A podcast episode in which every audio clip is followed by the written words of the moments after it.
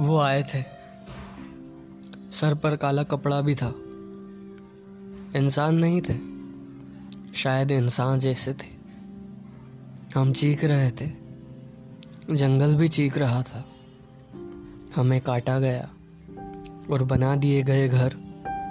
घर नहीं, इमारत। सारे जानवर लौट कर आए। परिंदे भी आए।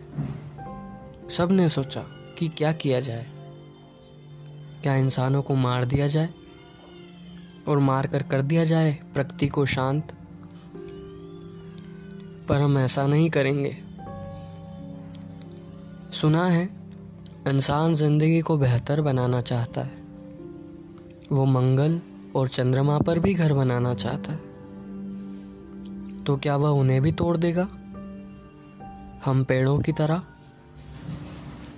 क्या विकास के नाम पर वहाँ पर भी संतुलन बिगाड़ा जाएगा? पृथ्वी की तरह। पर मानव यह नहीं जानता कि जिस भविष्य को वो बेहतर बना रहा है, वह भविष्य तो होगा ही नहीं। पीने के लिए पानी और ये मौसम, ये हवा तो होगी ही नहीं।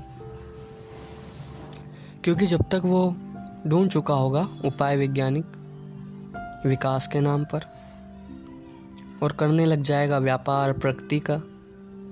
जिस तरह पानी बेचता है, शायद हवा भी बेचे। आखिर पैसा ही तो चाहिए उसे। पर पैसा बनाएगा कैसे? क्योंकि हम तो होंगे ही नहीं ना, कटने के लिए।